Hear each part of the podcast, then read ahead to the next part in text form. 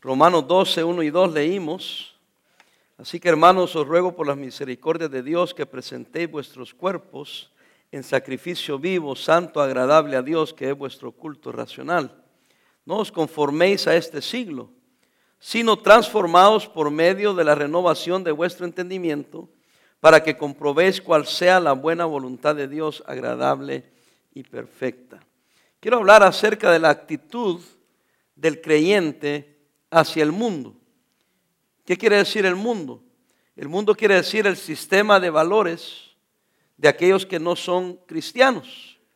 Porque hay una diferencia, hermanos. Eh, nosotros, nuestros valores vienen de la palabra de Dios, de la Biblia. Y el mundo tiene sus principios de, ellos mismos, eh, que se conoce como el humanismo pero nosotros venimos de, la palabra de Dios, obviamente. Entonces, estamos en el mundo, dice la Biblia, pero no somos de este mundo. Ahora, el versículo 2 específicamente enseña que debemos de ser diferentes y que debemos de vivir totalmente en contraste al sistema de valores de esta generación en la cual vivimos. Vea Filipenses 2.15. Y si no lo encuentra, pues yo se lo leo. Dice Filipenses 2.15. Para que seáis irreprensibles y sencillos, hijos de Dios, sin mancha, en medio de una generación maligna y perversa, en medio de la cual, ¿qué hacemos nosotros? Resplandecer como luminares en el mundo. Miren, hermanos, esta generación en la que vivimos va de mal en peor. Lamentablemente a lo bueno se le llama malo y a lo malo se le llama bueno. Entonces, ah, hay una diferencia. Y nosotros debemos de vivir diferentes. No tratar de vivir igual que los que no son creyentes, sino que vivir de una manera que honra a Dios y que ejemplifica lo que nosotros decimos creer y decimos creer que, decimos creer en la Biblia. Ahora, ¿cuál debe ser nuestra actitud hacia estos valores, a este sistema de valores eh, del mundo. Número uno, dice la Biblia que no debemos de conformarnos a este mundo. Ahora, la escritura hay que entenderla. Cuando dice no debemos de conformarnos, versículo 2 dice, no os conforméis a este qué? Siglo. Está diciendo, no te moldees, no seas como esta generación. Ahora, eso es para nosotros que somos cristianos. Dice, su vida no está moldeada a los que no son cristianos, sino que ustedes deben ser, más bien dice ahí, transformados. Esa palabra transformada es la palabra metamorfosis. Deben de ser cambiados para ser diferentes. Por eso que las personas nos ven diferentes. Y por eso se confunden porque dicen, bueno, parece que la religión les obliga a hacer ciertas cosas, pero no es que la religión nos obliga, es que creer en Cristo nos transforma y nos hace diferentes. Ahora, las personas que donde nosotros estábamos, que cuando no éramos creyentes, nos ven, pues sí, nos ven diferentes. Y a propósito, deberían de vernos diferentes. Es más, por eso que nosotros queremos hablar como ellos, vestir como ellos y hacer lo que ellos hacen para que no nos vean diferentes. Pero la verdad es que, hermano, si usted va a andar con Cristo, usted va a ser diferente. No está obligado, pero lo mismo hecho que está en el Señor, eso lo cambia, eso lo transforma. Por eso dice que esta transformación es a través de la renovación de nuestro entendimiento, la renovación de nuestra mente. Porque usted y yo somos lo que pensamos. Vea Filipenses 4.8. Ponga atención porque no voy a repetir mucho. Filipenses 4.8. Fíjense lo que dice. Oiga, por lo demás, hermanos, todo lo que es verdadero, lo honesto, lo que es justo, lo que es puro, todo lo amable, todo lo que es de buen nombre, si hay virtud alguna y algo digno de alabanza en esto que pensad. ¿Por qué? Porque yo soy lo que pienso. Si yo pienso mal, voy a actuar mal. Porque todo está en nuestra mente. Por eso Dios dice, bueno, tienes que transformarte. No te moldees, no te conformes, sino transfórmate.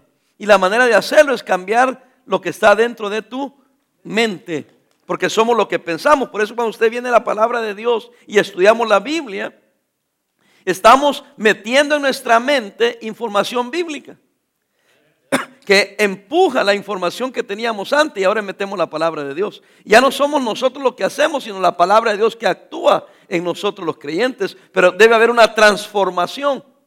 Entonces, algunos cristianos que no entienden esto es porque no han permitido que la palabra los transforme y estaban moldeados de una manera y siguen moldeados de la misma manera. Por eso dicen, es que yo siempre he sido así. Pues sí, pero según la escritura, usted no debe seguir siendo igual como era. Pero algunos ustedes van para atrás. Cuando no se han dado cuenta que la Biblia dice que no te conformes a este mundo, no actúes como el mundo actúa, no hagas como el mundo hace. Quizás el pecado y la maldad para el mundo es normal, pero no para nosotros, hermanos.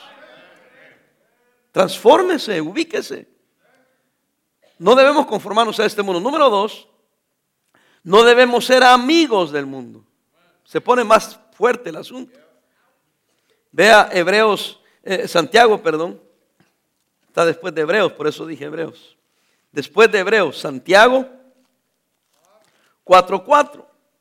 Usted piensa que lo que yo dije al principio está fuerte, Pérez, que vea esto. Ya lo conocemos, ¿verdad? 4.4. ¿Están ahí, hermanos? ¿O almas qué? Adúlteras. ¿No sabéis que la amistad del mundo es enemistad contra Dios? Cualquiera pues que quiera ser amigo del mundo, ¿qué hace? Se constituye enemigo de Dios. ¿O pensáis que la escritura dice en vano, el espíritu que Él ha hecho morar en vosotros nos anhela como? Celosamente.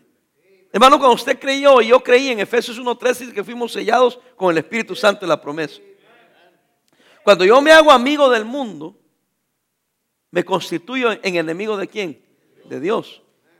Y yo debería ser amigo de Dios. No para ser enemigo del mundo. Pero el mundo debería mirarnos a nosotros o el sistema de valores. No, no el mundo, el mundo, la tierra, no, el mundo, la gente. Debería mirar y decir, qué raros son estos. Y usted no debe de, tener miedo de ser raro.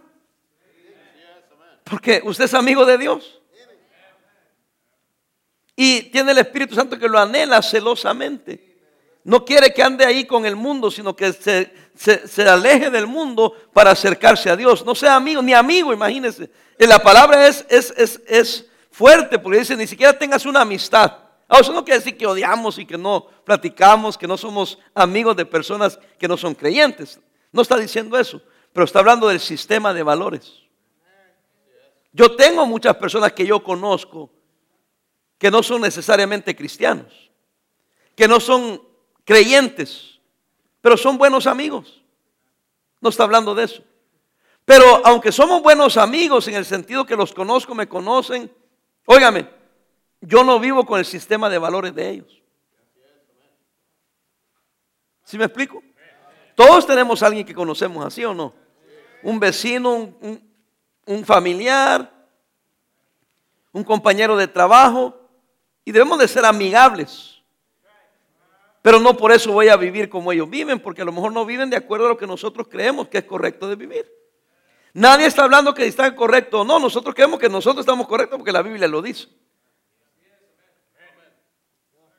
Por eso le estoy hablando a ustedes de que, que, dicen ser cristianos. ¿Cómo vives? ¿Como viven los del mundo, en los valores del mundo, o vives como Dios te pide que vivas? Porque si eres amigo del mundo y coqueteas con el mundo, te has convertido en enemigo de Dios. Y no somos enemigos, Él es nuestro Padre Celestial. Entonces no debemos conformarnos al mundo, no debemos de, ser amigos del sistema de valores del mundo. Número tres, no debemos de amar al mundo. Amarlo. Pastor, hay quienes les aman. Oh, sí. Tú vas a, a, pasar tiempo y a dedicarte a lo que amas. Y la Biblia dice que no ames este mundo. Mire primera de Juan 2.15. Cuando lo tenga me dice amén. Primera de Juan 2.15. ¿Ya lo tienen ahí? No améis a qué hermanos? Al mundo ni las cosas que están en el mundo. Si alguno ama el mundo, el amor del Padre no está en él. Porque todo lo que hay en qué hermanos? En el mundo los deseos de la carne, los deseos de los ojos y la vana gloria de la vida no provienen del Padre, sino de dónde. Y versículo 17, el mundo qué?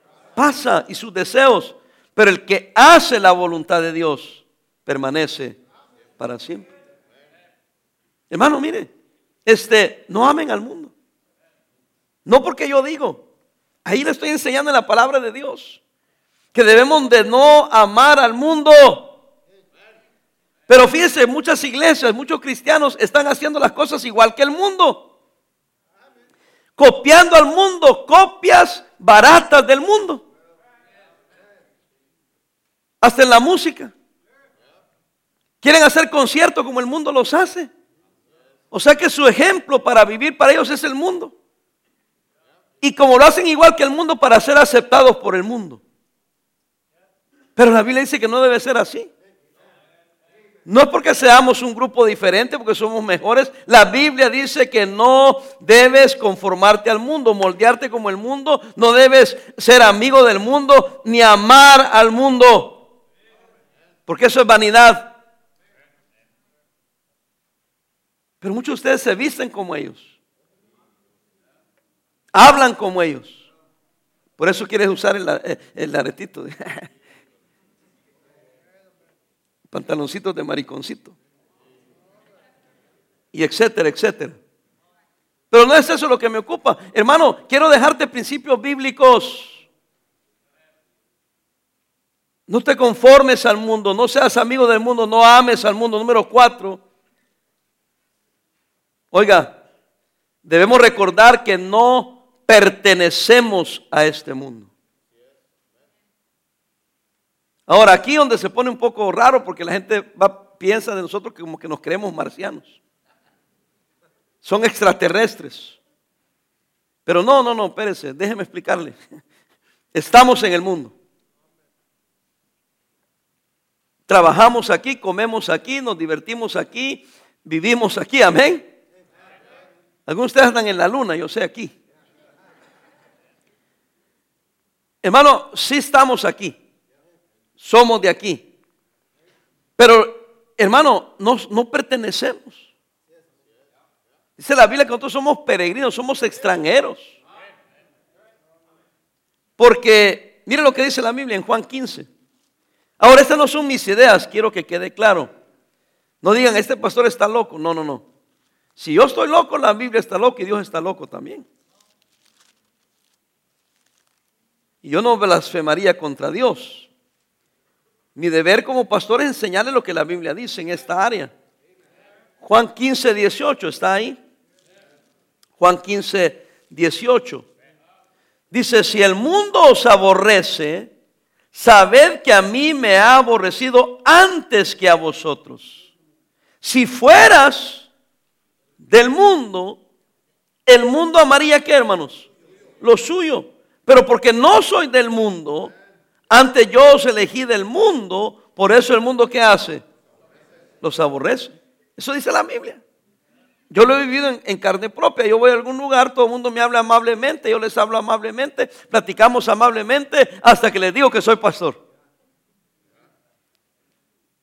A veces no les digo que soy pastor, les digo que soy cristiano. Inmediatamente ponen una barrera. Casi me dicen, ah, no, ni siquiera me hables, ni siquiera me digas, fue un gusto haberte saludado, nos vemos. Ahora, gracias a Dios que vivimos en una cultura que es contra la ley, la persecución. En otros países, decir que soy cristiano costaría la vida. Voy a volver a decir porque no me entendieron. En otros países decir que soy cristiano me costaría la vida. Aquí lo que hacen es que te, te rechazan se alejan de ti.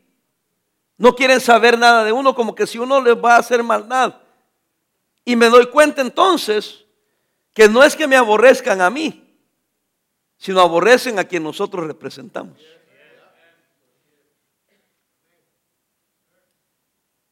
Y vivimos en una sociedad así, hermanos.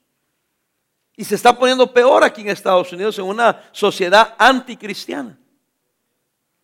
¿Sí? Se celebra lo que es del mundo, lo que es del pecado, pero aborrecen lo que es la cosa del mundo.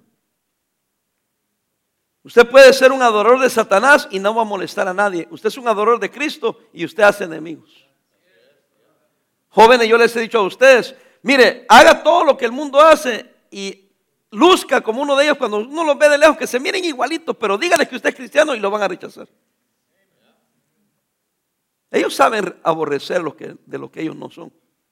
Por eso yo me molesto a veces que ustedes, porque andan de lambiscones con los del mundo. En sus fiestas, en sus lugares, yo digo, hey, que no eres cristiano, que no eres hijo de Dios, porque andan queriendo hacer lo que el mundo hace, porque andan queriendo eh, quedar bien con el mundo. ¿Que no eres de Cristo? Bueno, yo le pregunto a usted que no eres de Cristo. 17, 14. Juan, 17, 14. Todavía estamos aquí. Está suavecita la palabra de hoy. Yo les he dado, que dijo Cristo, tu palabra. Y el mundo que dice, los aborreció porque no son del mundo. Como yo tampoco. Como tampoco yo soy del mundo. No ruego que lo quite del mundo Amén. Sino que los guarde de qué? Del mal. Aquí entra ese sistema, lo que le digo. Dice, no, no quiero que los quites. Ellos viven aquí y están aquí. Pero no los, guárdalos del mal. Guárdalos del pecado. Versículo 16, no son del mundo como tampoco yo soy del mundo. Versículo 17, aquí está la palabra clave. ¿Lo puede leer conmigo? santifícalos en tu verdad. ¿Y qué es la verdad? Tu palabra es verdad. Hermano, yo no, entiendo cómo usted puede ser eh, rebelde a un versículo tan claro. Santifícalo en tu verdad. En otras palabras, apártalos del mundo, del pecado, por medio de tu verdad. Y si hay duda, dice tu palabra es la verdad. Santifícalos. Hermano, todo viene a terminar en un asunto. ¿Eres obediente o desobediente? Porque Él pidió que fuéramos santificados. De donde Él dice, son de ahí, están ahí, viven ahí, pero santifícalos, apártalos, que sean diferentes. Hermano, mire, eh, yo he trabajado en lo secular y he tenido buenos amigos que hemos, hasta cierto punto se crea un cariño porque son buenas personas a veces y, y uno hace una amistad con ellos, pero yo nunca hice una amistad tal que yo andaba copiándoles a ellos, o andando, saliendo a pasear con ellos, o a fiestas con ellos, o a tomar con ellos. Jóvenes, ustedes van a la escuela a estudiar, no a ser amigos. Querido hermano, usted va a trabajar al lugar donde usted trabaja, no a ser amigos. Sea amable, eh, hágale favor, o sea, sea el mejor amigo que ellos puedan tener, pero sin participar de los valores. ¿Sí me explico? O sea, lo que estoy diciendo no, no les haga fuchi, fuchi, fuchi. Porque no ese es el caso. Ni, ni estoy predicando de eso. Pero uno puede mantener una buena amistad con respeto a lo que uno mismo cree. ¿Y sabe qué he encontrado yo? Que cuando ellos ven que usted está serio y cree lo que cree y no cae, lo respetan. Lo respetan. Hoy por hoy yo le digo, yo conozco mucha gente aquí en la ciudad de Lombis, porque aquí he vivido por 29 años, que no son creyentes, pero me respetan. Yo los trato con amabilidad, platico bien con ellos, pero no he participado con ellos. ¿Me entiende? Porque yo quiero vivir de acuerdo a mis valores. Y ellos respetan eso. Y no los ando juzgando y criticando todo el tiempo tampoco, porque ellos viven de acuerdo a sus valores. Así que mi intención esta noche no es cambiar a nadie, excepto ustedes que son cristianos. La escritura nos dice que no te conformes a ese siglo. Que no debemos de ser amigos de este mundo, porque este mundo pasa, solo el que hace la voluntad de Dios permanece para siempre. Eso asumiendo que usted es cristiano. Si usted no es cristiano, no se dé eh, ofendido ni por aludido en el sentido que yo estoy atacando. Le estoy tratando de enseñar a los que somos creyentes en este precioso libro que hay ciertas maneras que Dios quiere que nos comportemos. Porque, mire, otra falacia, mire, los del mundo dicen, ah, mira lo que está diciendo, mira lo que dicen, pastor, mira lo que predican ellos. Pero cuando hacemos el mal, ¿de qué nos acusan? De ser hipócritas. Si yo hago mal delante de incrédulos, dicen, ah, hipócrita. Va a la iglesia, dicen ellos. Y mira lo que acaba de hacer. Y yo estoy ahorita enseñando que no hagamos eso. A veces las personas incrédulas oyen eso y dicen, ah, se creen mucho. O sea que nunca quedamos bien. Ya sea que vivamos o no vivamos, con este mundo nunca lo vamos a agradar. Nunca lo vas a agradar a este mundo. Créamelo. Entonces uno tiene que decidir, voy a vivir para agradar al mundo, voy a vivir para agradar a Dios. Pero si eres cristiano, lo siento, nunca vas a agradar al mundo. Porque nunca vas a ser del mundo. Es que mire, hermano, aunque yo me fuera al mundo, vamos a decir que yo me revelo, de alguna manera se me metió el diablo. y me fui al mundo. No me la voy a poder gozar bien porque tengo conocimiento. ¿Y de qué tiene conocimiento? De la Biblia. ¿Y de qué más tiene conocimiento? Se supone que soy cristiano, tengo el Espíritu Santo. Me va a estar diciendo, estás mal, estás mal. Cuando uno está en el mundo, pues nada le ve mal. Miren lo que dice la Biblia, se pone más pesado, ¿eh? Pero más pesado en las verdades que dice la Biblia. Filipenses 3:20 no es lo que yo voy a predicar o yo voy a comentar, simplemente veamos lo que dice la Biblia. Filipenses 3:20. Dice 17. Hermanos, sed imitadores de mí y mirad a los que así se conducen según el ejemplo que tenéis en nosotros. Porque por ahí andan muchos de los cuales os dije muchas veces y aún ahora lo digo llorando, que son qué hermanos? Enemigos de la cruz de Cristo. Pero bueno, ese es el asunto. 19. A fin de los cuales será qué? Perdición, cuyo Dios es qué hermanos? El vientre y cuya gloria es su vergüenza. Que solo piensan en qué. Miren hermanos, déjenme decirles Aquí entre paréntesis. En el pasado nosotros, en esta iglesia, y yo sé que en otras iglesias, ha habido personas que han dicho, no voy a descansar hasta que saque algunas familias de esa iglesia. ¿Oyó? Y dice la Biblia, oiga, por ahí andan muchos y ahora lo digo llorando, que son enemigos no de, la iglesia o del pastor, son enemigos de la cruz. Pero van a terminar en perdición. No lo estoy maldiciendo. Lo he visto. Van a terminar en perdición y cuya gloria y su vergüenza, ajá, su gloria y su vergüenza. Hermano, ¿usted quiere que su gloria sea su vergüenza? No, yo quiero que mi gloria sea que estoy viviendo para Dios, haciendo la voluntad de Dios. Oiga, que solo piensan en lo que terrenal. Pensando en lo terrenal. Porque no se ubican. ¿De qué no se ubican? Versículo 20, 20 eh, léalo conmigo. Mas nuestra ciudadanía está donde? En los cielos. De donde también esperamos al Salvador, al Señor Jesucristo. Nuestra ciudadanía está en el cielo. Se pone un poco raro el asunto porque estos están bien locos. Yo creo que se creen que se los va a llevar una nave espacial. Aquí en San Diego había un grupo así, hermanos. Creían que iba a bajar algo del espacio y que se los iba a llevar. Y estos locos vendieron todo. Y hermano, no estamos hablando de eso. Estamos hablando que somos en el mundo, estamos, pongamos los pies sobre la tierra. Sabemos que estamos en el mundo, pero nuestro sistema no es de este mundo. Porque nosotros creemos, aunque parezca una locura, que cuando muramos, porque nuestros pecados han sido perdonados, cuando nos muramos vamos a ir a la presencia del Señor.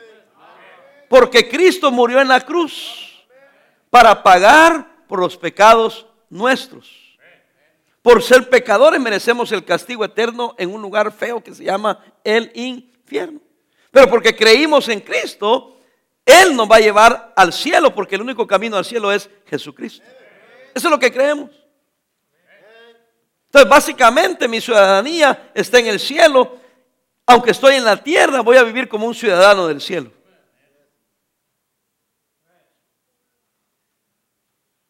Pero algunos todavía quieren seguir aquí en la tierra, en el pensamiento, en la manera de actuar. Número cinco, para terminar, debemos recordar que somos hermanos o debemos de ser la luz del mundo.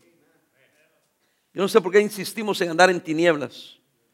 algunos de nosotros cristianos vergüenza nos debería dar, andamos peor que los incrédulos. Voy a volver a decir porque no me entendieron. Nos debería dar vergüenza porque nosotros andamos peor que los incrédulos, porque al fin y al cabo son incrédulos.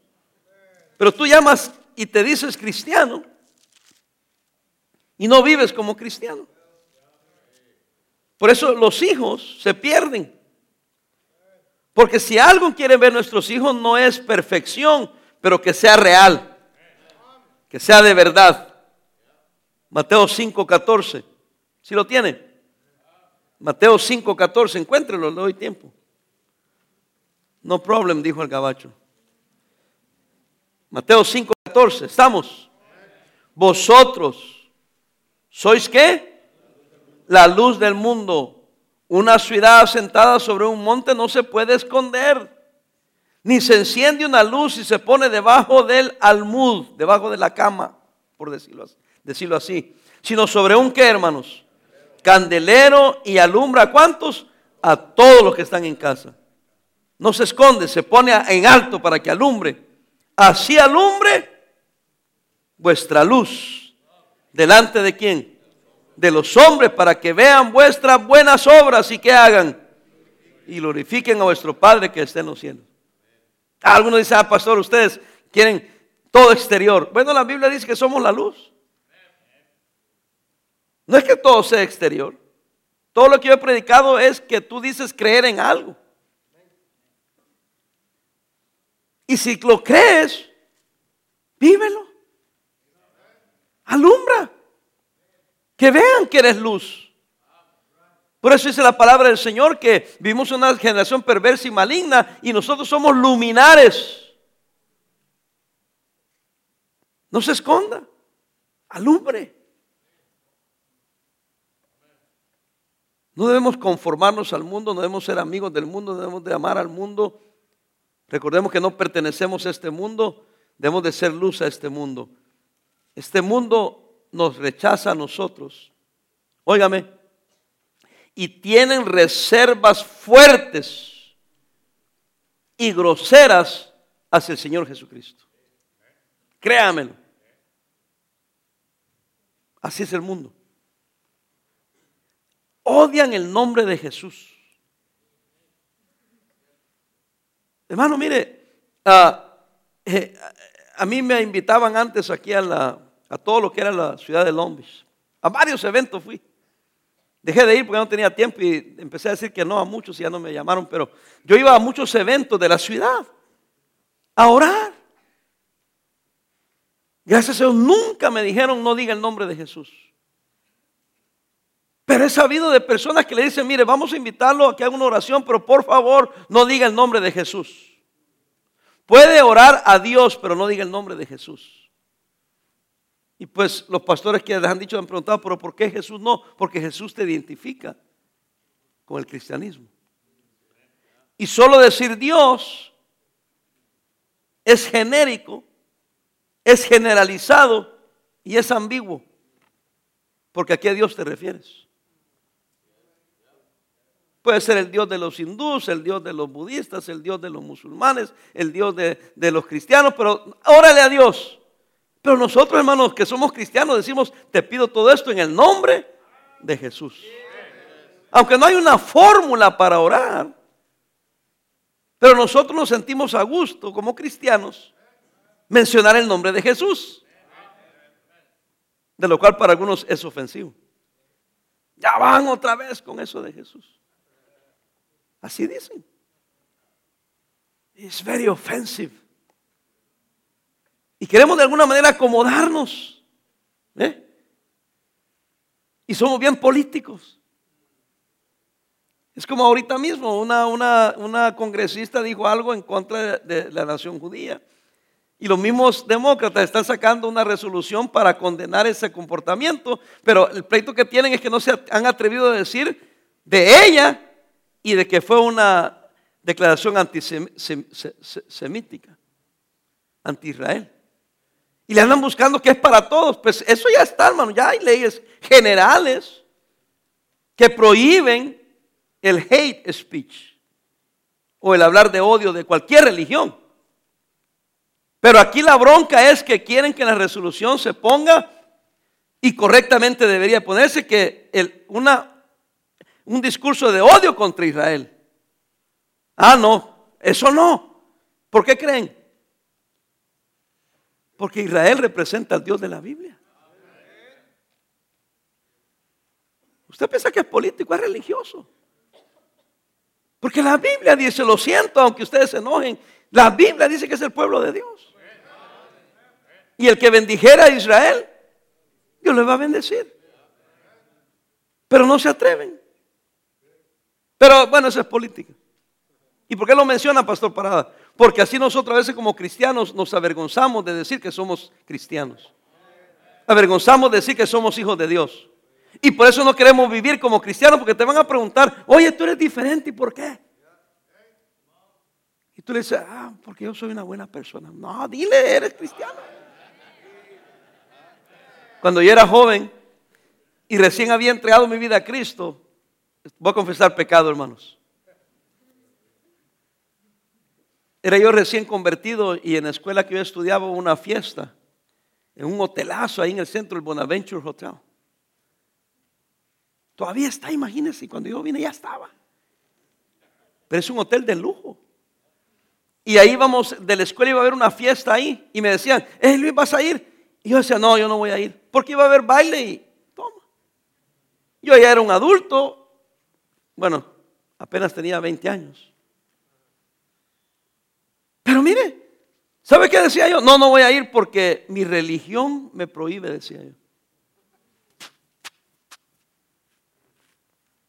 Ahora, decía que no iba a ir, que no iba a participar, pero no me atrevía a decir, es que soy cristiano. ¿Sabe lo que estaba diciendo yo? Sí quiero, men, pero no puedo porque la religión. Eso les estaba diciendo. Quiero ir, pero me prohíben. Y lo digo para vergüenza mía. Pero por eso sé que usted y yo somos tentados a decirles cualquier otra tontería, menos de decir soy cristiano, soy hijo de Dios y yo no tomo. Pastor, me van a dejar de hablar. ¿Y luego? No digas si aquí te prohibimos. Yo no te prohíbo nada. Yo no voy a andar 24-7 detrás de usted. La gente piensa que nosotros andamos 24/7. Y la verdad que muchos se van de esta iglesia porque yo ando 24/7 detrás de ustedes. Se van y dicen, ah, que el pastor no nos cuida, el pastor no, no me visita, el pastor no está aquí. Yo te pregunto, ¿quieres un policía de 24 horas? Soy pastor, pero no pastor alemán. No soy pastor policía. Usted tiene que, crecer espiritualmente.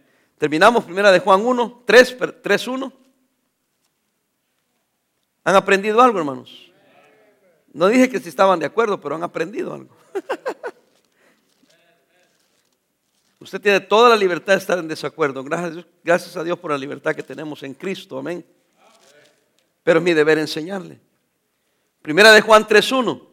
Mirad cuál amor nos ha dado quién el Padre para que seamos llamados hijos de Dios. Por esto el mundo, ¿qué hace? No nos conoce porque no le conoció a Él. Entonces, ¿por qué andas tú besándote con el mundo? Versículo 13. Ahí mismo, 1 Juan 3:13, lo tienen, hermanos. Hermanos míos, no os extrañéis si el mundo qué os aborrece. Amén. Versículo 14, nosotros sabemos que hemos pasado de muerte a vida en que amamos a quienes? A los hermanos. Y el que no ama a su hermano permanece en muerte. O sea, no ha nacido.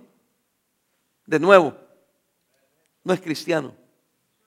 Y lo dice después, en el siguiente versículo, que dice que no se extrañen que el mundo no los conoce. Es porque ellos tampoco han nacido de nuevo en Cristo. Hermano, antes de yo ser cristiano, yo no miraba las cosas igual. Yo también fui de los que decían, estos están locos. Yo fui de esos. ¿Cuántos fueron así? Y ahora ustedes son los locos. Y ahora miramos hacia atrás y decimos, mira nomás. Y yo no me considero loco. Traumado sí, pero loco no. Ahora yo veo las cosas y digo, mira, uno vivía así, pero ahora vive así. Y uno ya puede ver con claridad las cosas porque la Biblia dice misma que todas las cosas espirituales se disciernen como espiritualmente. Y qué difícil es tratar de enseñarle verdades bíblicas a uno que no es cristiano. Por eso es difícil a veces enseñar a los mismos cristianos o los miembros de la iglesia enseñarles verdades bíblicas porque no las entienden, porque están en la iglesia pero no son cristianos. O andan demasiado con el mundo, que ya piensan como el mundo. Les contaba de la anciana, ya me acordé quién era. ¿Se acuerdan cuando salía el Humberto Luna? ¿Se acuerdan? Esta señora, una hermana de nuestra iglesia, se murió, por eso estoy hablando. Porque si no, ella me reclamaría otra vez. Pero esta hermana se pasaba cinco horas. Creo que empezaba a las cinco de la mañana el programa y, y, terminaba como a las doce, siete horas. Ella desde que empezaba Humberto Luna a decir sus chistes y su doble habla y, el show que hacía. Sí saben quién es, ¿verdad? Es de Michoacán, yo creo que por eso no quieren admitirlo. Mire, ella oía los chistes que él daba y la música que él ponía y todos los comentarios que hacían. Entonces ella cuando venía a la iglesia, ay no, es que la música que ponen aquí es muy aburrida. Hermano, si la viejita movía el bote, Yo creo que los chistes sucios que decía cuando venía el pastor para predicar la palabra de Dios y a cantar ¿usted cree que le iba a gustar? Estaba muy carnalizada. Viejita, pero carnal. Porque todo lo que metía a su mente era pura basura. ¿Cómo se le iba a gozar en la iglesia? ¿Sí me explico o no me explico? O sea, yo decía, mira, esta señora no tiene ningún empacho pasar horas oyendo toda esa basura y después viene y nos critica porque aquí es muy aburrido. Yo no sentía aburrido. Yo me gozaba con los cantos, con el compañerismo, con la predicación, con, la presencia de Dios con nosotros. ¿Por qué? Porque nuestro ambiente es otro, es, espiritual, hermano. Este no es un club, no es una fiesta, no es un bar. No es un antro de baile, hermano. Esta es una iglesia. Y aquí se predica la palabra y se canta la palabra. Es otro asunto, hermano. Y ustedes todavía quieren andar como el mundo. No. Usted es de aquí arriba, de usted de Cristo. Juan 7, 7. Pastor, ¿y cuándo va a parar? Cuando se me antoje. No, ya paramos. Último versículo, promise, promesa. 7.7, está ahí Juan 7.7, ¿estamos? Léalo. No puede el mundo aborreceros a vosotros, mas a mí me aborrece, porque yo testifico de él que sus obras son qué? Malas. Dice Cristo, a mí me aborrecen, porque yo testifico de él, o sea, del mundo, si se fija en minúscula. O sea, en otras palabras, yo les digo que son malos. Y por eso me aborrecen a mí. Hermano, este mundo odia la palabra de Dios. Porque este libro le dice están mal. Por eso el necio dijo en su corazón que no hay Dios. No hay Dios, dice. Estaba viendo un... Me encanta ver esos programas de, del History Channel o esos Discovery y todo eso. Me encanta. Pero el que estaba narrando dijo, ah, eh, hay una especie de animales, dice, que no sé qué. Eh, no, eh, una especie como nosotros de animales, dijo. Yo me puse, le dije, oye, ese que está narrando se cree animal, le digo. No, sí. Pero así piensa el mundo, que somos animales. Tremendo. Y como ese es su sistema de valores, ¿cómo nos estamos comportando? A ustedes les han enseñado que su tatarabuela era un, un mono. Sí, que venimos del mono. O sea que somos animales superiores. Eso es lo que dicen de verdad, aunque no lo crea. Y nosotros decimos, no, no somos animales, somos seres inteligentes, creados por Dios a la imagen de Dios. Ah, you're crazy. No, están más locos ustedes. La teoría de la evolución es, una falacia, es mentira. Eh, usa la lógica. Si el animal evolucionó, ¿por qué siguen existiendo esos animales? Ayer hablábamos de eso nosotros, que el título del libro que escribió Darwin, eh, la, variación de las especies, le han quitado el título completo y, la y dice, y la superioridad de las, de las razas. Y tiene otro más. Porque ese libro fue escrito para enseñar que la raza blanca era superior. ¿Oyó? Ah, ya me miraron mal. Porque quitaron el título, porque el título revelaba lo que estaba atrás de la teoría esa de la evolución. Porque si se descubre todo eso y está en los libros de historia, vaya a buscarlo. Yo digo eso porque como yo soy mayor de edad, muchos de ustedes no habían nacido cuando yo fui a la escuela, a mí me enseñaron la teoría de la evolución. Era una teoría. Hoy en día lo enseñan como ciencia cierta. Y muchos de ustedes se lo han, tragado todo el culé.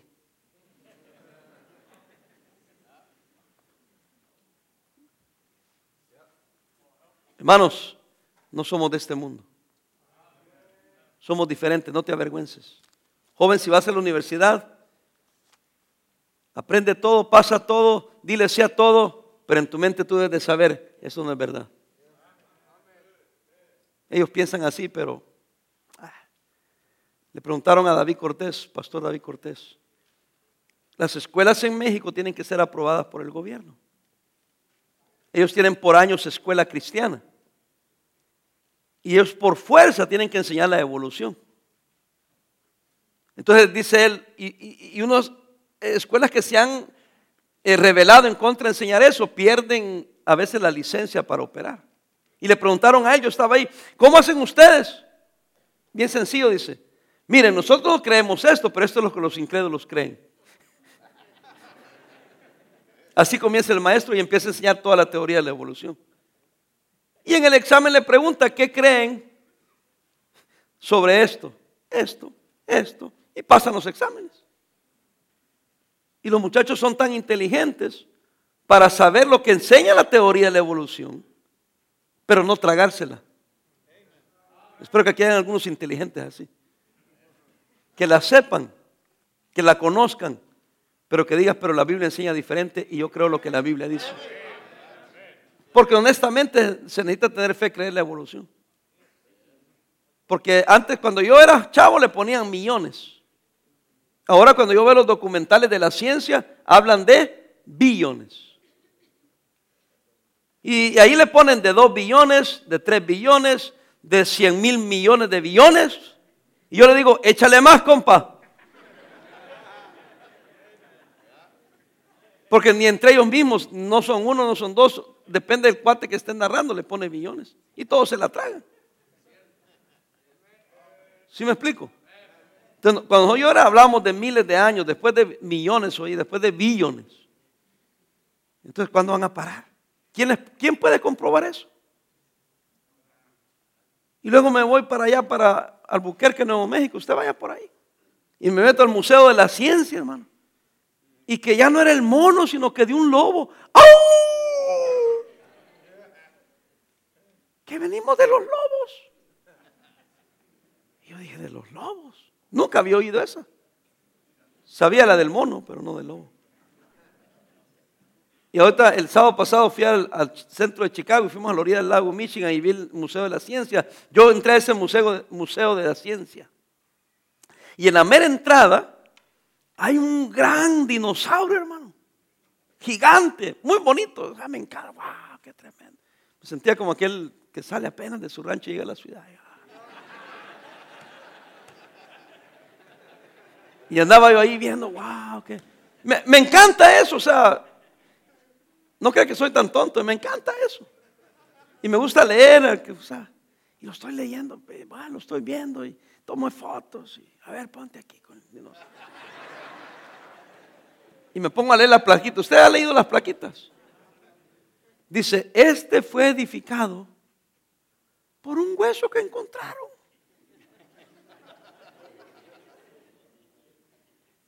Y yo dije, wow, es una obra de arte, porque es la imaginación de un vato que está a saber a dónde. Y, en la placa estaba la foto del hueso que encontraron, y ahí decía dónde lo encontraron, cuándo lo encontraron, bla, bla, bla, bla, bla, bla, bla. Y yo miro, qué gigante, este vato tiene una gran imaginación de un hueso, hizo todo eso. Eso es tener fe. Y han descubierto, yo estaba leyendo en la revista Time, de falsificadores que andaban diciendo del eslabón perdido y unos huesos. Después descubrieron que eran huesos de 25, 30 años. Y como la llamada ciencia los autentificó que eran del, eslabón perdido. Después vino otro científico, científicos cristianos. Y comprobaron que no, que eran huesos de un vato que se tronaron por ahí. Sí, de veras. Yo me estaba quedando mirando más. Y los pobres chamacos en la universidad enseñando como ciencia todo esto. Y una vez que se lo tragan, no lo aceptan. Yo estoy diciendo eso y me están viendo como que, ah, no, I read it. Yo también leí esos paquines, hermano. Y leí las revistas de alarma también. La diferencia de nosotros era que leíamos los libros para aprender, no para tragarnos todo.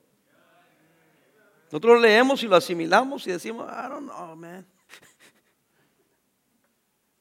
Los muchachos de hoy leen un libro y se lo tragan. No, ve con una mente eh, escudriñadora, abierta. El único libro que yo te digo que te lo tragues todo es este. Ojalá te lo trague y te lo te limpie y te saque toda esa podrición de pensamientos que tienes. Como dicen los mexicanos, toda esa mugre que cargas en tu mente. Les amo, hermanos. Y la palabra de Dios dice, esa debe ser nuestra relación con el mundo. Amigables, estamos en el mundo, pero no somos del mundo. Nuestro sistema de valores es otro. No somos mejores, somos diferentes. Y no se avergüence. Amén. Amén. Jóvenes, ¿estamos aquí? Entonces no quiere ser como ellos. Si eres cristiano, Vive de acuerdo a la palabra de Dios. Y no te avergüences. Los valores que aprendas hoy van a ser los valores por los cuales vas a vivir en el futuro. Y si tú estás trastornado porque tu mente te ha metido basura, límpiese. Todo lo que ves en la televisión, lo que ves en las películas, ya te entró en tu mente. Y todo lo que está pasando a tu alrededor está aquí en tu mente. Pídele a Dios que te cambie tu manera de pensar. Y vas a ver, cuando Él cambie tu manera de pensar, vas a cambiar tu manera de actuar. Porque somos lo que pensamos. Padre, te damos gracias por la oportunidad que nos das de predicar tu palabra.